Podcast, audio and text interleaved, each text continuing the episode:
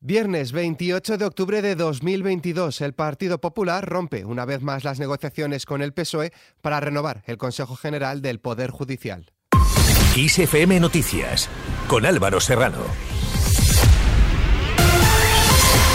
El Partido Popular ha tomado la decisión a la espera de que el PSOE decida si en el ámbito institucional quiere avanzar con un partido constitucionalista como el PP o seguir de la mano de partidos que buscan debilitar el Estado de Derecho y romper la unidad constitucional, según el líder del Partido Popular, Alberto Núñez Feijo. El desencadenante han sido las declaraciones realizadas este jueves por la ministra de Hacienda, María Jesús Montero, en las que ha asegurado a Esquerra Republicana Catalana durante el debate presupuestario en el Congreso de los Diputados que el gobierno llevaría a la Cámara Baja la reforma de la sedición para ajustar este delito a los estándares europeos. Que el presidente del Gobierno ha sido muy claro en relación con la situación de convivencia en Cataluña y que eh, ha trasladado siempre con mucha claridad la voluntad del Gobierno de homologar eh, los estándares europeos, la calificación de determinados delitos. El presidente del gobierno, Pedro Sánchez, ha acusado al líder del Partido Popular, Alberto Núñez Feijóo, de no haber resistido las presiones para no renovar el Consejo General del Poder Judicial tras haber cerrado ya el acuerdo y haber pactado este jueves con él escenificarlo en una reunión el próximo 2 de noviembre. Sánchez ha añadido que a Feijóo le han temblado las piernas y no es autónomo. Así hablaba del acuerdo antes de conocer la decisión última del Partido Popular. Al llamamiento de cumplir estrictamente con nuestras obligaciones constitucionales, nadie puede fallar. Lo que sí que le puedo decir es que el acuerdo está listo, está preparado y aquí solamente falta dar una respuesta a la voluntad política que manifiesta cada uno de los grupos parlamentarios. Sí o no queremos renovar el Consejo General del Poder Judicial y el Tribunal Supremo.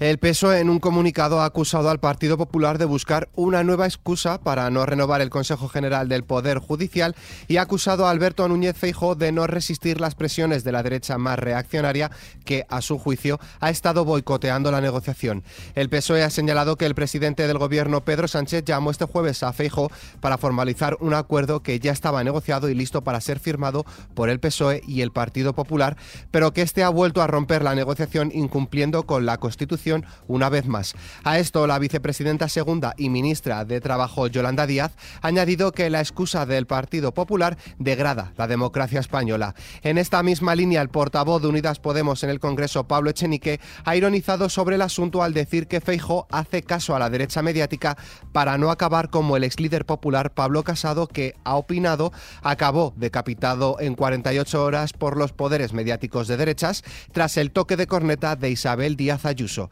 Por su parte, la presidenta de Ciudadanos, Inés Arrimadas, ha celebrado que se suspendan las negociaciones entre PSOE y Partido Popular y aprovecha el rebufo para defender la propuesta del Partido Naranja para establecer un sistema de elección en el que los jueces elijan a los jueces. Escuchamos en esta línea al portavoz nacional naranja, Edmundo Val. Eh, ¿Cómo puede ser que tú estés subastando el Código Penal, haciendo un Código Penal a la carta para un caso concreto y determinado, simplemente para mantenerte en la Moncloa, y que por otra parte el Partido Popular esté eh, desguazando la justicia, mercadeando con los puestos del Consejo General del Poder Judicial?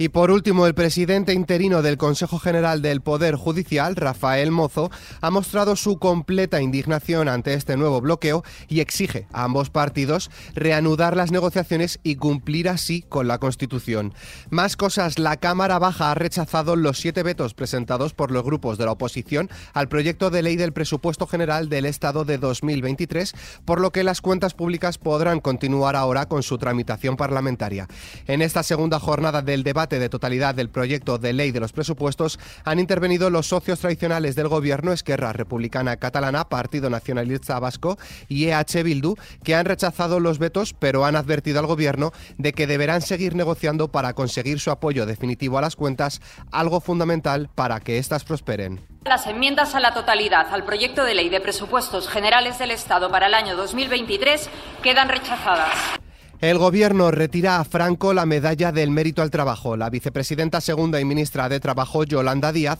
ha anunciado que se ha retirado la medalla al mérito del trabajo al dictador Francisco Franco y a otros nueve destacados cargos del régimen franquista en virtud de la entrada en vigor de la Ley de Memoria Democrática. Es indefendible la permanencia de ciertos nombres vinculados a la represión y a la muerte de tantas y tantas personas en un listado que decían era de honor como este. Por eso, a estas personas hoy mismo les será retirada esta condecoración, por respeto a la dignidad humana y por respeto a lo que nuestras instituciones democráticas representan. A esto, la presidenta de la Comunidad de Madrid, la Popular, Isabel Díaz Ayuso, ha respondido. Yo creo que sacar el francomodín, como ha hecho la mujer responsable del empleo en España hoy, la vicepresidenta, no es el camino.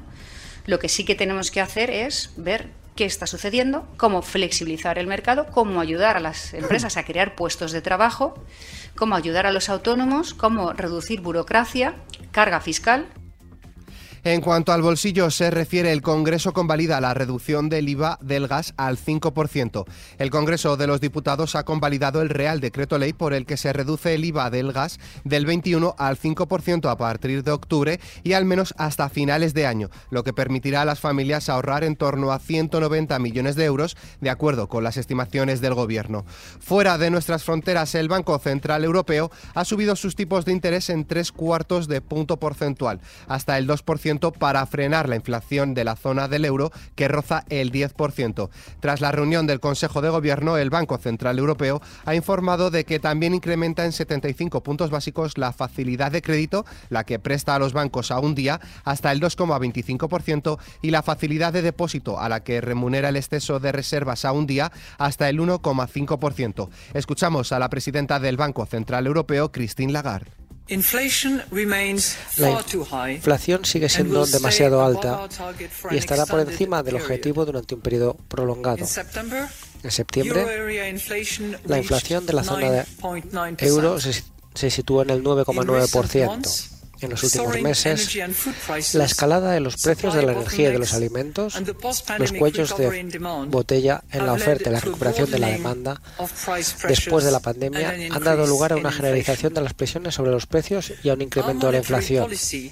La política monetaria está orientada a reducir el apoyo a la demanda y proporcionar protección frente al riesgo de un desplazamiento persistente al alza de las expectativas de inflación.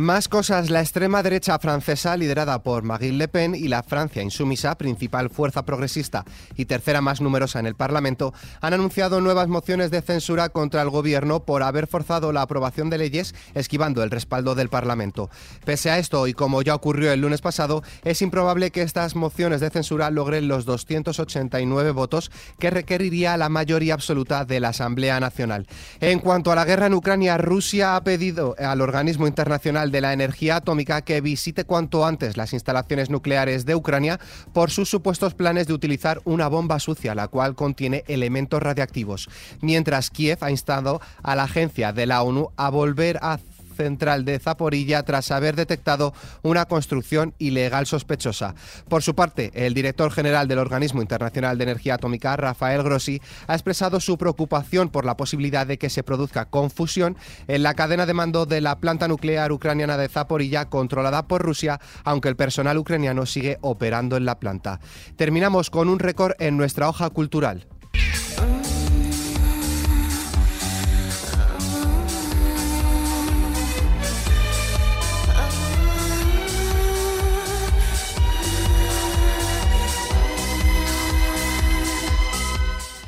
El famoso dúo musical formado por María Teresa Mateos y María Mendiola consiguió batir récords con su canción Yes I Can Boogie. Bácara fue el primer dúo femenino español en alcanzar el primer puesto en las listas musicales de Reino Unido y a día de hoy está en el puesto número 7 de singles más vendidos de todos los tiempos, con más de 18 millones de copias vendidas hasta la fecha en todo el mundo. Con esta noticia, la cual podéis ampliar en nuestra web kissfm.es, y, y con este buen ritmo nos despedimos por hoy. La información continúa puntual en los boletines de XFM y, como siempre, ampliada aquí en nuestro podcast XFM Noticias. Con Susana León en la realización, un saludo de Álvaro Serrano, que tengáis muy buen fin de semana.